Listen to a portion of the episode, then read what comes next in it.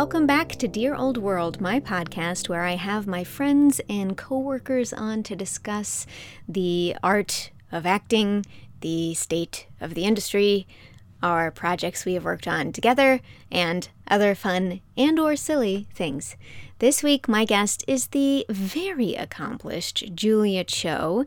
If you follow me, which I guess you probably do if you're listening to this podcast, you probably know her as Charlotte Lu in the Lizzie Bennet Diaries. But Julia's resume is long and she is very accomplished. She has also appeared in a few shipwrecked comedy productions. You may recognize her as Judge Pringle in Headless, a Sleepy Hollow story, for example, but you may have also seen her on a variety of TV shows like The Office, This Is Us, and or The Resident or like so many other things. She's done so much. She also runs Artists at Play, a theater collective here in Los Angeles that is focused on producing theatrical programming that explores the Asian American experience. Yes, I did read that off of the website. And she recently appeared in IAMA Theater's production of The Bottoming Process, also here in LA. Um, and she was great. She's truly incredible. As you will hear me tell her in this interview, there's nothing she can't do. She's just one of the most talented actors that I know, and she is such a. Um, I just really admire her. She's just making moves, and and she is so wise, and she. I just look up to her in so many ways, uh, in ways in which I will just let uh, you experience as you listen to our interview. This interview originally took place on my Patreon in September of last year, and as always, there are many more episodes of this podcast available on my Patreon if you just want to hear more. So without further ado, here's my interview with Julia Cho. Hi, Julia. Hi, Mary Kate. Hi, my friend. How are you? I'm well. How are you? I'm good. I just saw you last I just night. saw you. I did a reading with your wonderful company last night, and it was so cool and fun. yes, with artists at play over at uh, a Noise Within Theater in Pasadena. Yeah. it was it was quite an exciting night of theater. I must say. Thanks for having me. I have never Yeah. never been to a Noise Within before, and it's a really cool space. Beautiful And, space. Yeah, obviously I've seen some of your uh, artists at play projects in the past, but this was my first time participating, and I was so happy to. Yeah, I'm so glad it all worked out. And you know, we're uh, artists at play. We're a nomadic company, so it's you know it, it can be a challenge, but it's also kind of fun to be able to hop around at these different venues. So this was our first time partnering with a Noise Within, and um, cool. yeah, I think since the pandemic, we've been able to just partner with various organizations. So that's been kind of an exciting exciting thing to explore. Yeah, I was going to ask. Not to. We just started and we're getting right into it. But I know Oh, you yeah. had you had mentioned uh, when we got together, the four of us, Lizzie Bennet gals, that like yeah, a lot of people were reaching out to partner with artists at play, and um, that's awesome. So you guys have like kind of been doing a lot in that in that vein recently. Yeah, you know, during the pandemic, we partnered with a lot of museums, interestingly Oh, cool. enough. Yeah. And I think people were looking for content. And I, Mm-hmm. I think um, presenting theatrical works virtually was still kind of a cool thing. It was new for these for these various institutions. And um, it just it just worked out that we happened to have access to these pieces that we've either presented before or we're familiar with. So we Mhm. got to partner with um, the Pacific Asia Museum, which is also in Pasadena, Chinese American Museum, the Japanese American National Museum. So you know, because a lot of our um, our missions um, goals are aligned, so it it just worked out, and we have these really lovely partnerships. And then That's so cool. other companies, you know, like we're we're um we're the uh, uh only other like Asian American theater company around in LA other than East Mhm. West Players and, and, you know they're so busy doing their own like main stage productions. Mm. So it's been kind of neat to we've always been somewhat flexible, but again, just just just to try new things and partner with different folks and see how it all pans out. It's it's been it's been really cool. That's awesome. Can mm-hmm. you, if anybody is listening and doesn't know what we're talking about, can you explain a bit more about artists at play yeah, and your yeah. relationship with artists at play? Yes, of course. Yeah, some context would be would be helpful, I'm sure.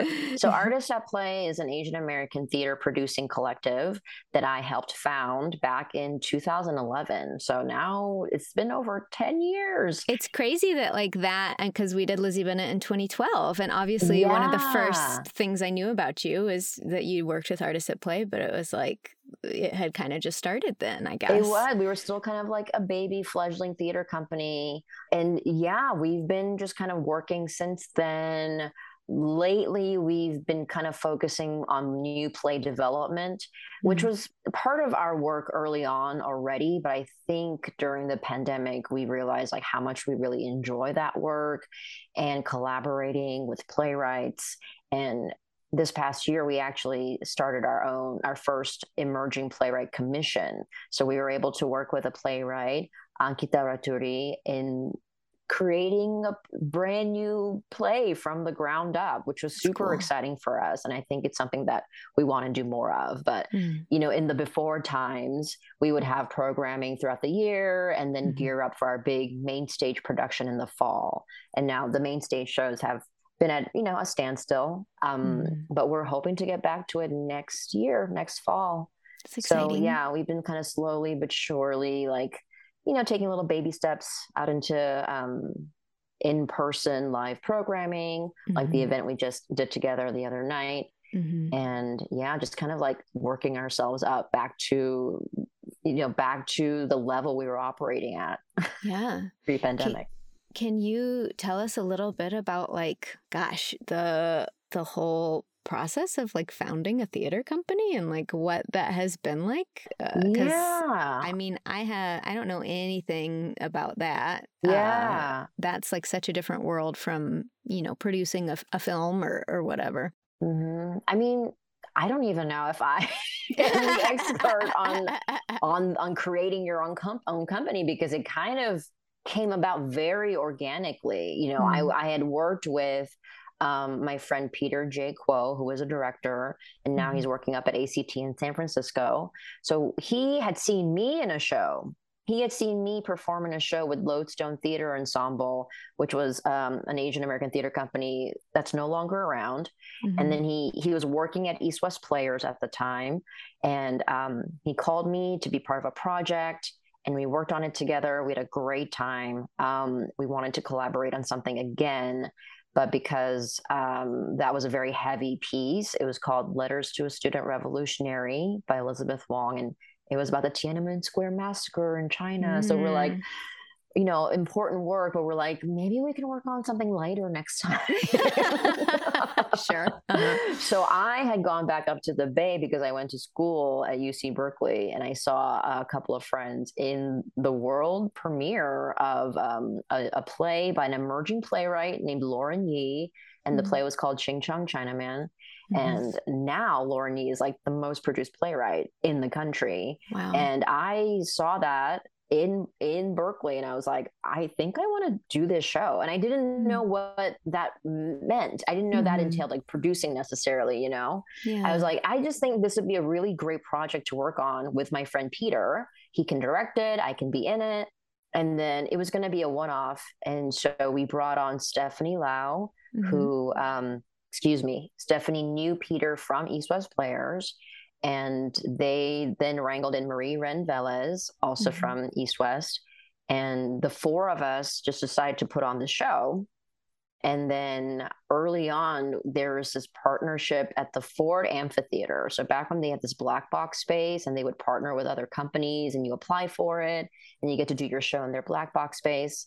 And they're like, oh, yeah, you guys should apply. And we're like, we're not a real theater company. Um, but in during the application process, because they encouraged us to, to apply, we just kind of like made up an organizational history and you know like what what is our mission like we made up all these things because we did work together in various capacities like mm-hmm. just before artists at play stefanie and i stefanie helped me produce a show with like my ragtag group of actor friends mm-hmm. and um, she really kind of showed me the ropes so the so that was like 2010 oh my gosh and then mm-hmm. so 2011 when this was all happening to put on ching chong chinaman and um, we didn't quite get it we we made it to the top four i think and there were three slots but then because we had created all this work mm-hmm. and literature and in the process we're like oh we like working together and we mm-hmm. work well together we decided that the show could be our debut and let's just make ourselves an official theater yeah. company. And so I I love that that's kind of like our origin story. It just it just grew from us wanting to put on this play and then cut to 10 11 years later here we are. Man, I love yeah. that. And I didn't know that. I never heard that before. I think so many people just get held back by the idea that like they're not official or they don't know what they're doing and it just goes to show that like you just gotta like do it sometimes like you yeah. just deciding like okay we're we're doing this and then and then that's how things come together yeah and you know i think it was like that specific group of people you know yeah. we're all so different like even now so you know peter has been off doing his own thing and so it's stefanie marie and myself we're still the we're the current producing artistic leaders yeah. of artists at play and you know our our personal relationship our friendships grew from having worked together first in a professional capacity mm-hmm. so knowing that we could work together I think has really served us well in like providing this foundation of how our group operates. Yeah. And you know, in this model, it's funny we um we just did another interview for an article about lateral leadership and it's it's kind of like a new new hit model that's that's making the rounds and funny enough like this is just how we were leading the company like right. from the beginning you know and now there's right. a term for it but because we are so different we each have like different sensibilities and likes and dislikes and you know we have our um, respective like strengths and weaknesses when you're all kind of on board about something then you know mm-hmm. like okay this yeah. is this is worth pursuing yeah you know we're onto something here so yeah i don't know if it i think it, it had to be that group of individuals mm-hmm. with that show in that time and then it just kind of grew from there. I mean, that's awesome. And it's awesome that you guys, you know, have continued to work together and grown and solidified, you know, 10 years later. Um, yeah, I, I mean, not without so its cool. challenges. We definitely have like growing pains here and there, but like, yeah, we, we survived it. We, our, our team has grown. The pandemic has really forced us to pivot and make some changes as mm-hmm. well. Mm-hmm. But um, yeah, I mean, I think even last night's event was just a reminder of like oh okay yeah we know what we're doing and you know we know how to yeah. do things well you know mm-hmm. and, and i i like i always appreciate when people compliment artists at play on our collective sensibility yeah. and how that is something that has also developed over the years and, and people yeah. recognize mm-hmm. I totally agree. I feel very much the same about shipwrecked, everything mm-hmm. that you're mm-hmm. saying. I mean, obviously, we're different and we do different things, but yeah, it's nice to be able to A, find a group of people that you work really well together with that like have a common, I don't know, goal, and B, feel like you're able to sort, sort of create a, I don't know. It's just cool, like like what you just said, and people say it to us of like, "Wow, like shipwreck sets are such a great place to be," and like you guys really have a vibe, and it's like, "Oh, cool! Mm-hmm, it's mm-hmm. cool that we've managed to do that." yeah, yeah, and it, don't it, even... yeah, it comes from the people, yeah, who kind of establish that environment, you know, yeah. Yeah. and and I feel like uh, you know working with people that you trust mm-hmm. and respect like from day one because I was, you know, the actor of the group and mm. all my other co-founders came from like arts administrative backgrounds. Mm. I always felt like, oh, you know, I'm always like even even now I still feel like I'm catching up and there's so much I still have to learn and um I'm I'm happy to learn from them. Mm-hmm. So I think that i mean that's a good place to be in too where you know no one is just letting we're not really just coasting along. We're like always learning from each other and challenging each other because yeah. we want we want to be better yeah. as as a group as a collective. What do you like can you speak to what your goals are for artists at play? Are they ever changing? Are they evolving? Is there like something in particular you guys are working towards That's a good question, you know, and I, I again, like we, um, we've had a lot of freedom and flexibility in the way we've we've been able to operate. So um, we're in the process of becoming a nonprofit finally after all oh, these cool. years, mm-hmm. and we know that's going to warrant some changes.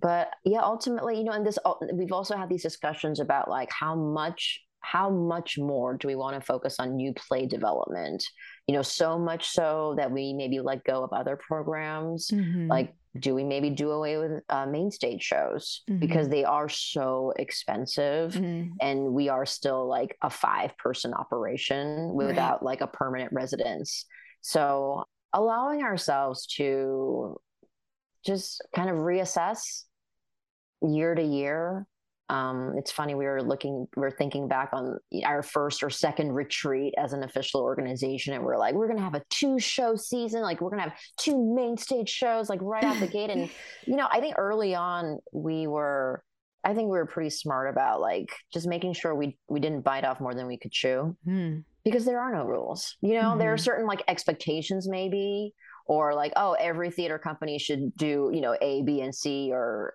but it, but we're we don't have to do that mm-hmm. and mm-hmm. i think only as time is you know more time has progressed we're realizing yeah there are no rules we can really mm-hmm. just kind of make up our own rules and and do mm-hmm. whatever we, we want especially also becoming more and more conscious of like how do we make this sustainable for us yeah because this theater as much as we love theater it's not our um it's not our careers mm-hmm, we all mm-hmm. have different day jobs and mm-hmm. um other ways of generating income because theater is mm-hmm. not how we make money mm-hmm. but yep. the opposite frankly yeah. so what is it what kind of work is going to keep us excited. And I'm sure you experience yeah. this too. It's like you have yes. to be able to be your own cheerleader and carry a project from beginning to end. So that project better be worth it. Yeah. It, it has to be worth your time and your energy because you're going to be putting so much into it.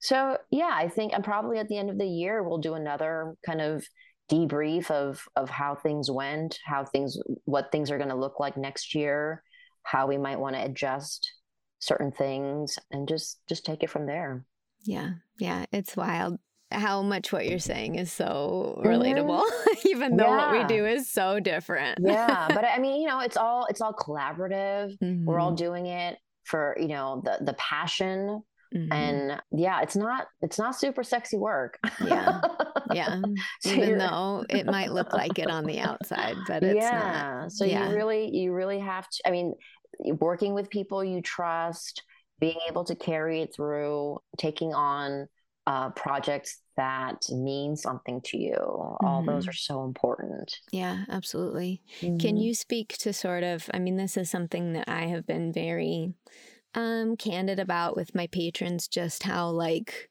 acting is so fickle and mm-hmm. sucks and how mm-hmm.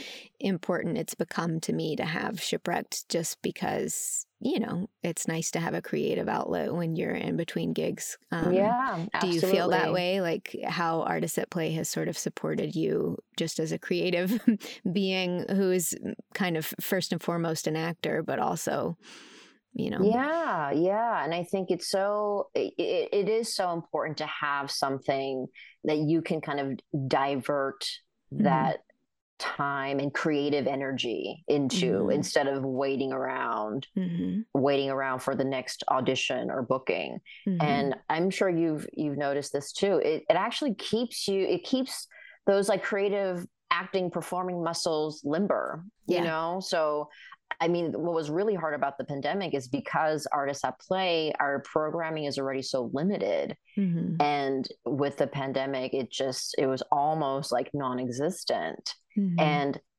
um, especially for my performer self, because mm-hmm. as my producer self, I was still, you know, working behind the scenes with with the rest of the team and you know i love i love to just chime in and offer to read stage directions whenever possible but um as as for the acting, I definitely felt like my acting muscles were atrophying a little bit. Mm.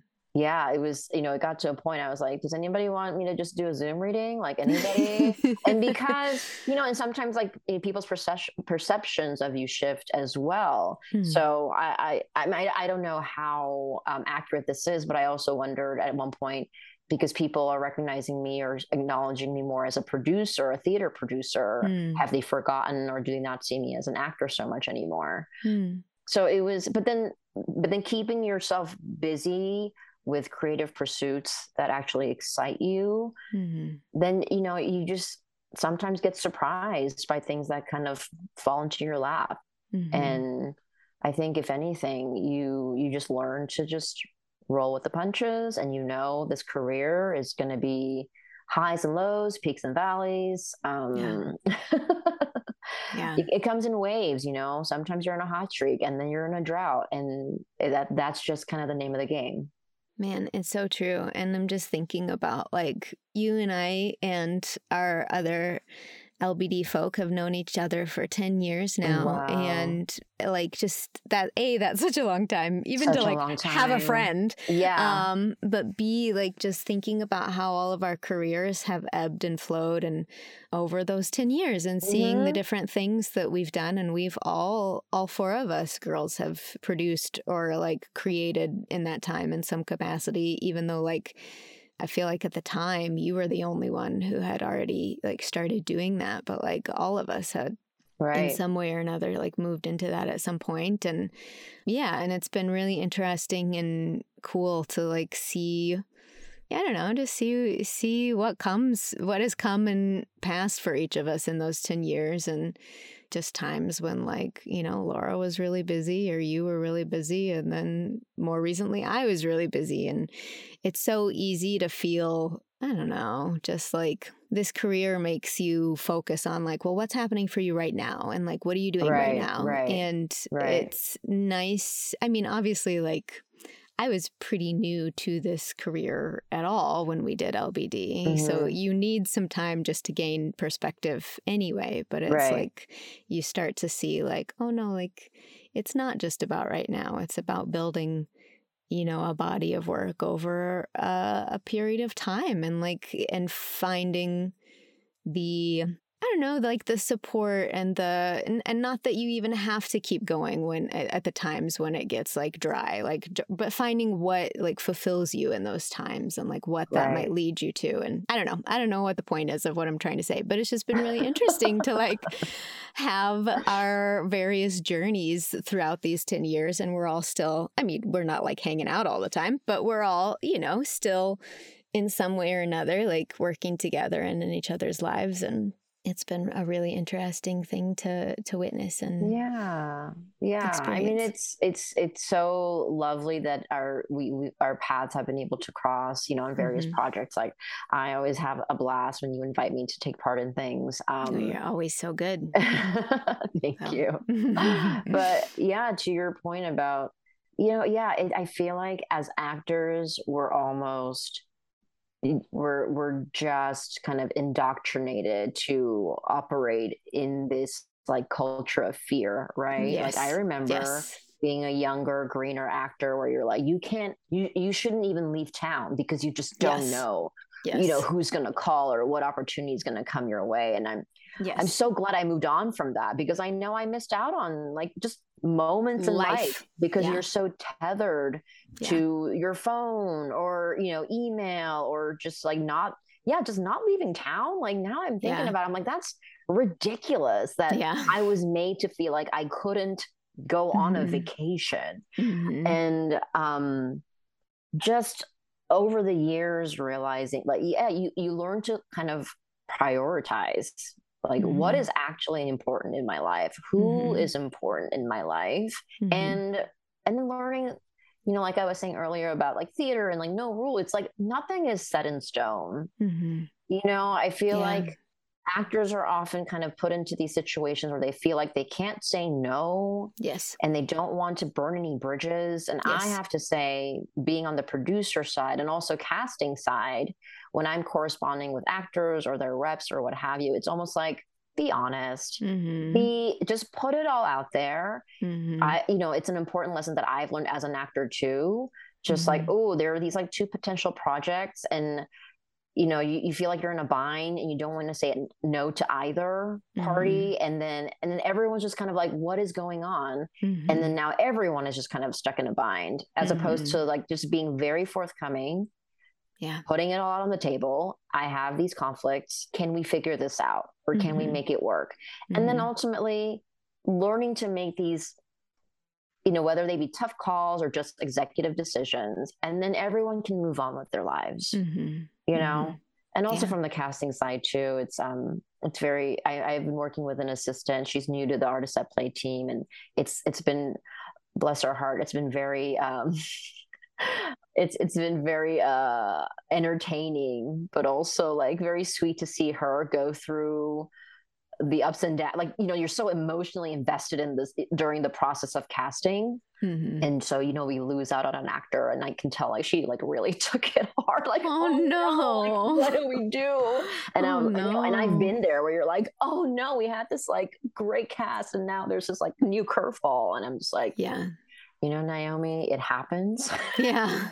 and then I can also tell her, like, it actors are a dime a dozen. Like we will find, we will find someone else. Trust me. It is very true. And and we did. Um, and it worked out. You know, as much as we love, you know, we love the the original actor. We found someone else, and it all like worked out for the better. You know, mm-hmm. it always mm-hmm. works out. Nothing is set in stone. Mm-hmm. It doesn't matter if you've announced it. You know, you mm-hmm. you put out a new press release. You Mm-hmm. Replace the photo on the website, whatever. it's not the end of the world. Again, like we're just actors. Yeah. No, it's it's like we'll move on. The world the world will continue to turn. Life lessons with Julia Cho. I think You're that is uh, applicable for many things in life. But I get yeah. that. I get stressed about stuff and you do kind of sometimes have to just take a step back and go like, it's fine. Every this is fine. Yeah, this is yeah, just and it is what it is. We're just telling stories, man. Like it's we're all just good. Telling stories, you know, and you know, I, I, I very flippantly say things like, you know, actors are a dime a dozen, and like we're all so disposable, but also the opportunities will still be mm-hmm. there. Mm-hmm. It, it's funny to also think back on like, like what opportunities did I potentially yeah like what what opportunities did I actually get those mm-hmm. times I stayed in town. Right. Although I mean, I'm fortunate enough that I, am from LA, my family is here. Mm-hmm.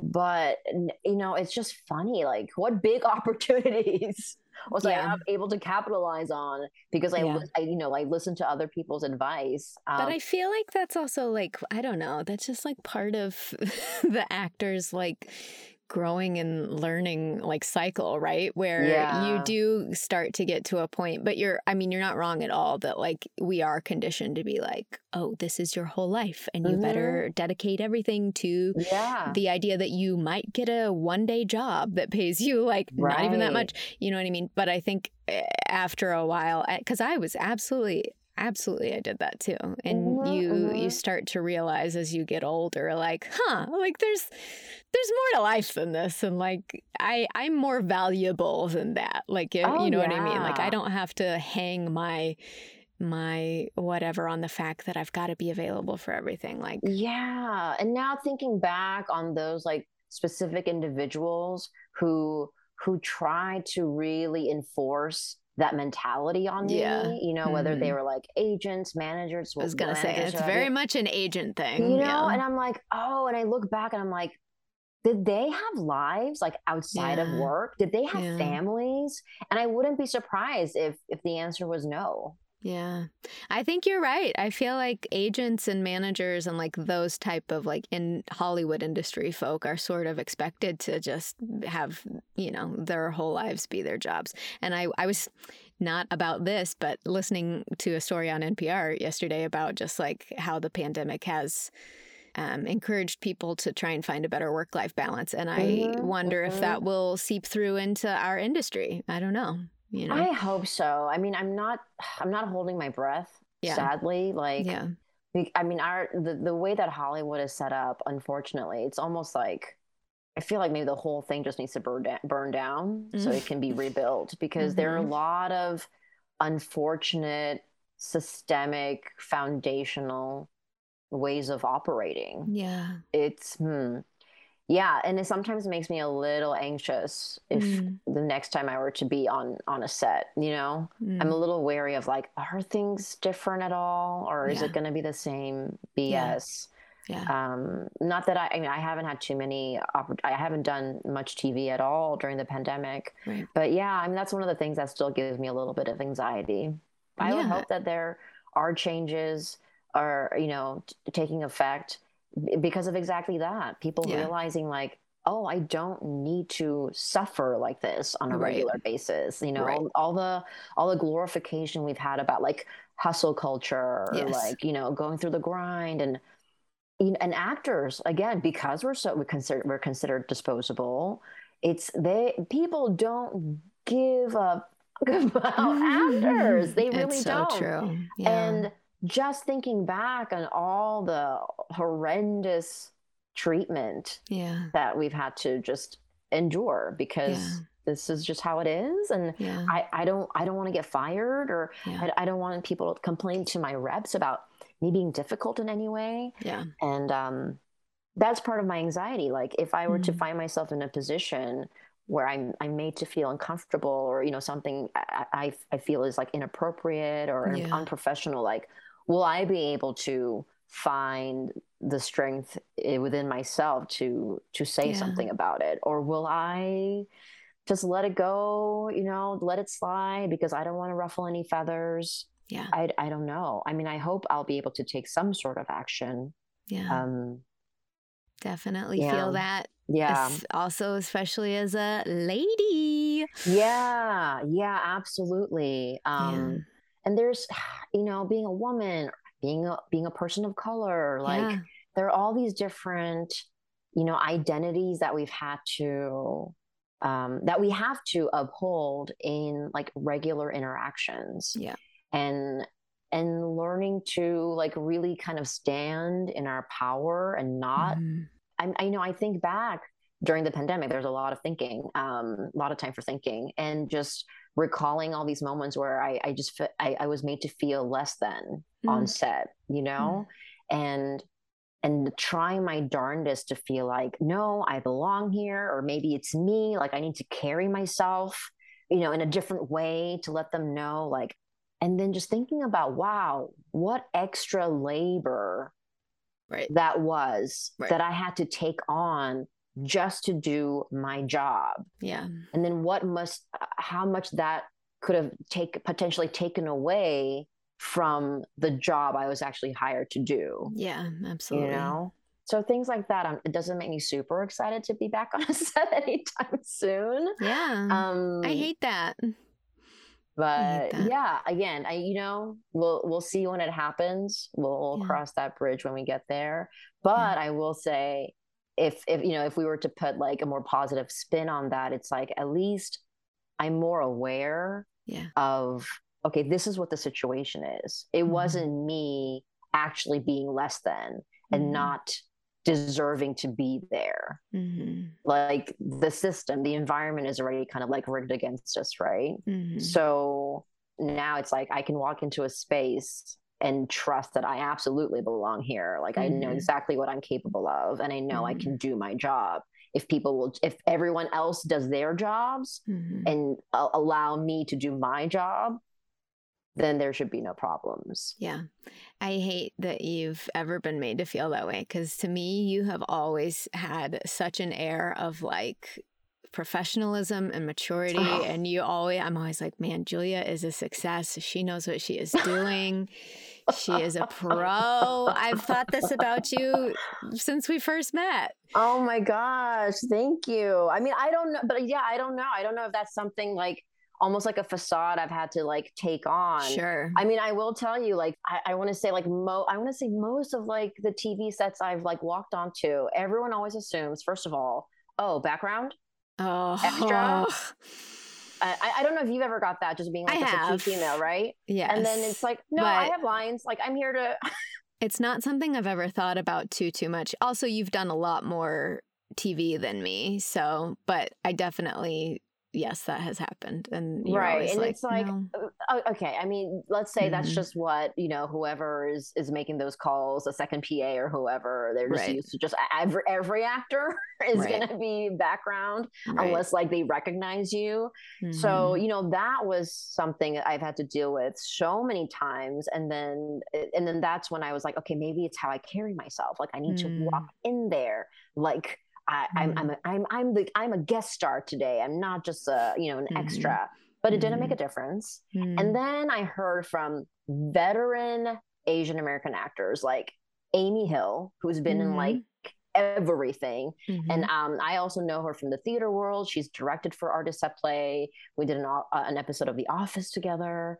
Um, oh, so I mean, cool. she, and I remember her telling me something similar. Like she couldn't get past the parking kiosk or something. Oh like they didn't God. believe that she was supposed to be there on that set. insane. Um, so, so that's when I was like, ah ha ha, okay. So yeah. it's not just me. So there's there's definitely some element of like racism, sexism, yeah. ignorance there, right? Yeah. Where you have like these veteran actors going through similar situations as I am, lowly little me. Um, Not so lowly. that was that was really eye opening. Yeah. That's mm-hmm. crazy. I normally, although we have been chatting for a while, I was about to say I normally save questions for the end, but this conversation, uh, I got a question that mm-hmm. kind of relates to what we're talking about. Okay. Um, Emily asked if you feel that there's been a change in your auditions since, you know, uh, sort of all of the the focus and the talk about like you know AAPI recently and also mm-hmm. the success of stuff like Crazy Rich Asians like do you feel like all of this sort of cultural whatever has affected like you in any way in any positive way or do you or do you feel like that it's it's funny because you know when Crazy Rich Asians came out, I think a lot of other Asian actors went through similar uh, went through a similar kind of cycle of everyone around them, usually like mm. non-industry people, going, "Hey, this must be a good time for you, huh?" Yeah. Like, uh-huh. Hey, Crazy Rich Asians, huh? And I'm like, yeah. yeah, like good good for all those people involved directly in the movie. Um, yeah, it's hard because when you've been in this industry so long too, like yeah. I, I, I, I do believe there has been like incremental change and progress, you know, over the whatever decade that yeah. that I've I've been in the biz. But then again, even even like with our individual careers, there are ebbs and flows. Like yeah. before Crazy Rich Asians, it was what was it 20 years no how many years how many decades prior we had the joy luck club so mm. just thinking about how much time passed before we could have another like major yeah. studio picture with asian american leads yeah. and it just it, it, hit kind of right around the same time as like fresh off the boat on abc yeah.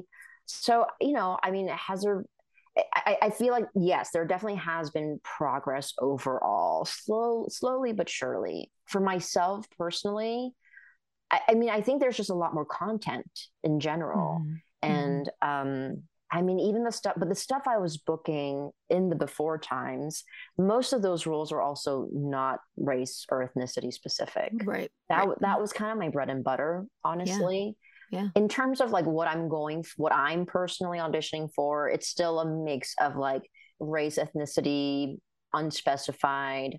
There was, I had a couple of auditions. They they they were like Korean specific, hmm. and um, this may have been maybe on the heels of Minari, and mm-hmm. you know other people maybe wanted to share like their uh, korean immigrant parents stories mm-hmm. but it's still like a mixed bag of stuff for me anyway which which mm-hmm. i don't mind i like that's that's kind of what keeps acting fun for me just the variety of stuff that I'm able to just go out for. And mm-hmm. and my mm-hmm. reps know that. So it's never been like, oh, only right. send Julia out on like the Asian stuff or the Korean stuff. It's always Of course. Because I, they're familiar with my work where they kind of know what my wheelhouse is like.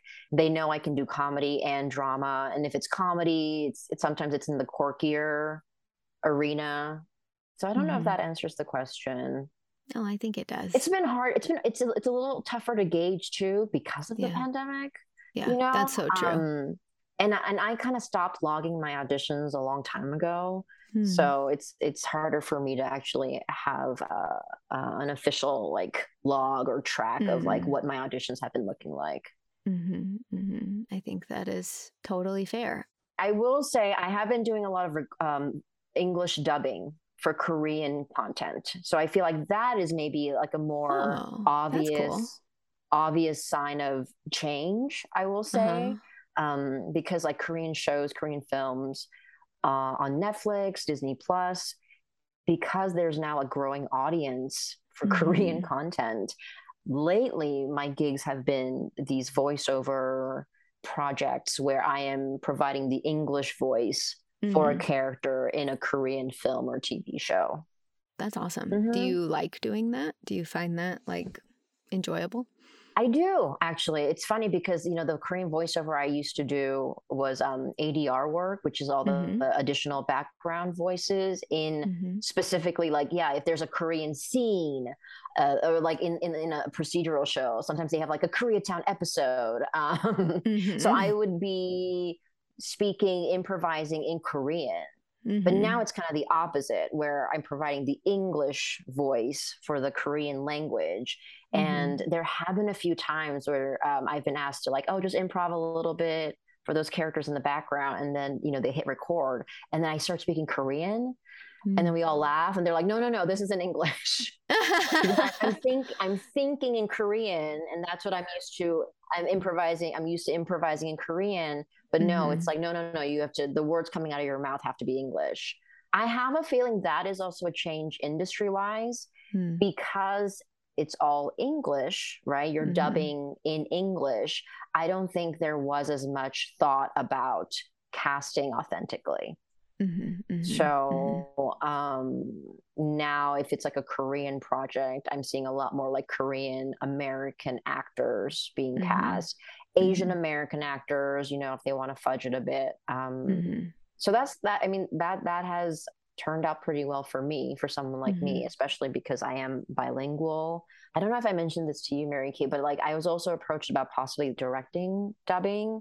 Oh, and, interesting. Um, I was considering it for a bit, and I was like shadowing some directors because they actually don't have. It doesn't seem like they have a they have actual Korean American Mm. directors. Mm. I think maybe one or two folks I know have now kind of crossed over to to mm. directing mm. as opposed to performing. But mm. yeah, I ended up just kind of booking more gigs as a performer. So so that kind of came and went. Mm-hmm. But yeah, the idea of it was pretty exciting. That's have you I'm sorry, I should know this. Have you directed with artists at play before? No. Okay. So that's something I've kind of stayed away from. So okay. the project back in 2010, like just like a precursor to Artists at Play with uh-huh. like my ragtag, you know, group of actor friends, I technically I co-directed it, co-produced it because I thought I could direct. so that's how that project came about. Like it was a really cute, fun show called Beware of Cupid, and it was like a mm-hmm. Valentine's Day theme show. And you know that my hubris kind of got the best of me, and I was like, I think I could. do. I've seen so much bad directing. I bet I could direct. And then I went through that process, and I was like, mm, you know, I'm not much of a director. I don't but think I will like... say I, I will say that's when I when that's when I kind of discovered what producing is, and I was like, sure. I think I could do this. I mean, as yeah. difficult and challenging as it was, and I was like, oh, I think I could produce. I um, think that's totally fair. I've I've never directed for artists at play, even though uh-huh. now like the others have kind of like teased me about it. Um, and, and I mean, and they would be nothing but supportive, I'm sure. But I did get to direct for the first. I did direct um, since that 2010 stint my playwright friend Stephanie Kyungsun Walters, who I met, she's Philadelphia based. But this is this is this is so random, and I don't think it would have happened if if it weren't for a pandemic. Um, we met in Boise, Idaho, to workshop one of her plays. Like a director, our a mutual director friend, Jeff Liu, was like, "Do you want to come out to Boise and workshop this play?" And I was like, mm, "Not really, but I am stuck at home in the middle okay. of the pandemic and I, I haven't yeah. acted in forever. So ma- yeah. can you send me the script? So he sent me the play and I fell in love with it. And, you know, it's, it's about this Korean American woman dealing with loss, having grown mm. up in mm. Koreatown. Mm. Um, and I was like, oh my God, this is so mm. wild how much this is resonating with me. Yeah. And, you know, this playwright lives out in Pennsylvania, and we had like I found this like kindred spirit, and I was like, yeah. I think I'm gonna go to Boise, Idaho, and work on this play, which I did, and um, such a magical experience. Um, That's so cool. And then Stephanie, the playwright, bless her heart, was like, "Hey, well, my one of my plays got accepted into um, the UC Santa Barbara you know, theater department launched, they call it the Launchpad Festival. Do you want to direct my piece? And I was like, what? I was like, I'm not a ah. director. And it was, you know, there's a lot of like, there's, there were emails and texts back and forth of me like deflecting and just battling my own like imposter syndrome. Yeah. I was like, I'm not a director. I just, I don't direct. And finally she just like called me out and she's like, what's the problem? I want you to, you're the director I want. Like, are you going to do it or not? And then that's amazing. And then I ran out of excuses. Yeah. And, uh, you know, I wonder too if it's because, I mean, yes, she knows me primarily like in this actor capacity, but because she like we're, she's not familiar with me in the LA scene, right? So mm. in her mind, she was like, I've seen Julia in the room. She asks great questions about my mm-hmm. work. She knows, she understands my work, and I want her to direct this. So it was an incredible honor. It was completely unexpected. Um, the whole thing ended up going virtual because that was like mm-hmm. the rise of Omicron um, mm-hmm. earlier this year. And I mm-hmm. got to work with these baby actors, student actors, student designers. And yeah, it's just another just opportunity that I never would have imagined. And I, I, I just did it, you know, so at least I can like check that off the list. Yeah. Check. Did it. Mm-hmm. Mm-hmm. That's awesome. That's yeah. so cool. Um, well, I just want to briefly, because I think probably by the time I post this, your episode of Headless will be live. So oh. I just want to oh. speak to how lovely you were to come be a judge for us on one day, which was kind of a weird day because it was our pickup day which we had technically already like wrapped main production. Uh-huh, uh-huh. It didn't feel weird to me. Okay, good. Yeah. I'm glad we had like some different crew and stuff, but it was also really fun because we I mean, on a normal shipwrecked day, we would have been shoving that in with like four other scenes. So we really got to like take our time that day and just yeah settle into that. And it's it's very fun. It's one of my favorite episodes. I hope you had a good time. I did. I did. I mean, I just got to sit and eat Cheetos for most of the day, from from what I recall, and watch watch Lee be hilarious. So boy, yeah. She is something else. Uh, yeah. She's so good. And you guys really play off of each other really well. It's very fun. um, let's see. James wanted to know if you felt like Lizzie Bennet led to any opportunities for you.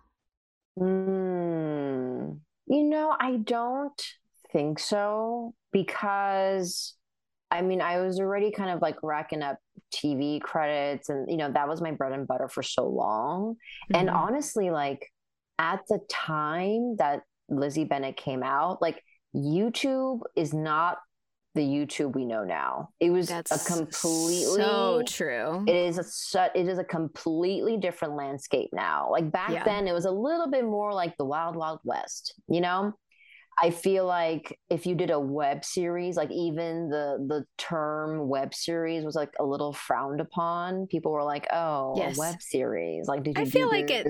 Did you do this with your friends? A little bit. Yeah. yeah. Did, oh, did you make this with your friends? And it's like, oh no. I mean, and that's also what set Lizzie Bennet apart. Like, mm-hmm. I think I like people would ask me if like, oh, is this something you created with your friends? But yeah, because that's I guess some people that's that's their understanding of what a web series is. Yeah. mm-hmm. Um, and I remember having to correct people and say, "Oh no, I I auditioned for this thing." like they mm-hmm. legit had auditions and callbacks, and um, mm-hmm. they have a whole writing team. Mm-hmm. And yeah, so it's interesting how things have tra- changed so drastically since then. Yeah. I mean and how if you are if you are big on YouTube or Instagram or TikTok now, you could sure. like get your own TV show or get That's so true. Get a whole vehicle, right? But it's like it wasn't like that. I wonder if Lizzie Bennet happened uh now like yeah if it would have led to more things for us. I haven't really don't ever know, thought about it that way. It's also it was also unique in that it was a scripted project yeah. and especially now even like you know social media personalities or influencers they're all it's it's all about being yourself right? Mhm. and and and in that it was all scripted. We were all playing characters. So i don't i don't know if i don't know how a project like that would fly now but yeah I think I, I mean I, I don't think it's a dig at the at the show at all, but I think honestly, like objectively speaking, I mean I can't think of anyone like in an audition pointing No. pointing out Lizzie Bennet Diaries and going, Oh, you were on this show. It's like no. I mean, if anything, maybe after the show won the Emmy, yeah right? Then I could like we could blast that on all our resumes and what have Right. casting profiles. But right yeah, if Yeah. you weren't of that world already, if you were like not a fan and in that like YouTube community, um, it was it was just such a- a blip. Like casting directors could not care less. Yes. It was so, I mean, we could talk about this for a long time, but yeah. And it's something I've said before. It was so bizarre that on, like, in one world, we were so like rock famous. stars, yeah, so yeah. fam- yeah. I mean, if anything, And thi- then yeah, traditional Hollywood did not know, did not care. And yeah. I mean, I, I like- do think. I, I I do think there's something really cool about how you and Ashley and, and Max. I don't know if I'm forgetting anyone else. Like, you know, able to able to really make the most out of the popularity of the Lizzie Yeah. Bennet Diaries. And you know, sometimes I wonder if like if I were savvy enough, I could have maybe parlayed that into something bigger too. It was Mm. just like you know, it, it was just something I didn't have any interest or I feel like any sort of like talent in doing, like Mm. cultivating uh, an audience from that fan base. Mm. I, I wouldn't even know how to go about it. But I mean, I'm I, I feel very lucky that so many folks who know me from the Lizzie Bennet Diaries have like followed along all these years and like supported me when I like pop up on things yeah. um, and even have like come out to like Artists at Play shows here and there over the years. Like that's really awesome. But Yeah. yeah. in terms of like the actual correlation to our acting careers, I really don't think there was there's that much crossover. yeah. Yeah. I completely agree with you. I do think it has like obviously led to personal uh connections and like Mhm, mhm. you know friends and then friends who are friends who are making stuff who put obviously put us in stuff and whatever but yeah in terms of like just getting any other jobs from from traditional hollywood Yeah, no, not so much. not so much Mhm. Well julia this has been such a delightful chat thank you for sharing with us i could just keep talking to you for forever but Oh, yeah, no, this was this was lovely. But yeah, I'm sure we could have chatted for like another hour. Is there anything, um, obviously, like we just did the Marabella reading last night, is there anything else you want to share that's coming up on the horizon, or should people just stay tuned? So, Artists at Play, we are hoping to squeeze in one more event before the end of the year. We're looking at um, early November, November 5th, fingers crossed. Awesome. And um, I think it'll be more of a, a celebration of the new play development work we've been doing in collaborating with a, a couple of playwrights we've worked with in the past, um, and like a short little festival of excerpts. And yeah, just kind of celebrating this very still wonky year, but yeah. signaling hopefully a new chapter for us as an organization and kind of like our our reading um, uh, an opportunity to reconnect and reunite with with our community and our supporters so yeah Will that be an in person thing or like a. it, it will yeah i mean we're we're, poss- we're possibly thinking about some sort of hybrid event but Hmm. um primarily focusing on it as an in-person event well, I'm just thinking because our big headless screening and thingy is going to be on November 4th. So maybe Oh. folks are in town for that. oh my goodness Sticking around, they Yeah. can come, come to the Artists at Play thing on the 5th, yeah that would be awesome potentially. hmm Cool. Well, thank you, Julia. You are so great. Truly, anytime we ask you to do anything, you always knock it out of the park. and we're always like, Julia's so good. I mean, like we know it already, Aww. but you still like surprise us. we're like, how oh, is well, she so I, good at everything? That's actually a great compliment that I can still surprise you. You do. You and now I feel like I can give you any old part, give, like any part that I would yeah. never, not usually think of. Like you can just smash anything. You're so great. You're just so great. And thank you. Thank you for the opportunities. I I, oh. I remain grateful for for all the fun. Uh, you know, just unconventional, wild, unpredictable things you throw at me. It is kind Love of fun it. sometimes to just, you know, I, I'm not doing so many of those readings anymore, but it was fun to just be like, all right, we're reading this and like we're playing characters we probably would yeah. normally play. And, and, like, that's fun. That you don't get that, to do it. That's that's the joy much. of being an actor, you know? Yeah, and, exactly. Yeah, like all the TV stuff I, I I've done, it was always usually like a slight variation of like my actual self, you know? Mm-hmm, so it's mm-hmm. like, oh, okay, mm-hmm. like this mm-hmm. is cool and this is how I'm making money, but Mm-hmm. you know as an actor you really mm-hmm. want to like stretch and expand and show yeah. off your range and stretch that range you know? So yeah, yeah. thank you. Thank you again. Thank you for always participating and being so great. My pleasure. Yay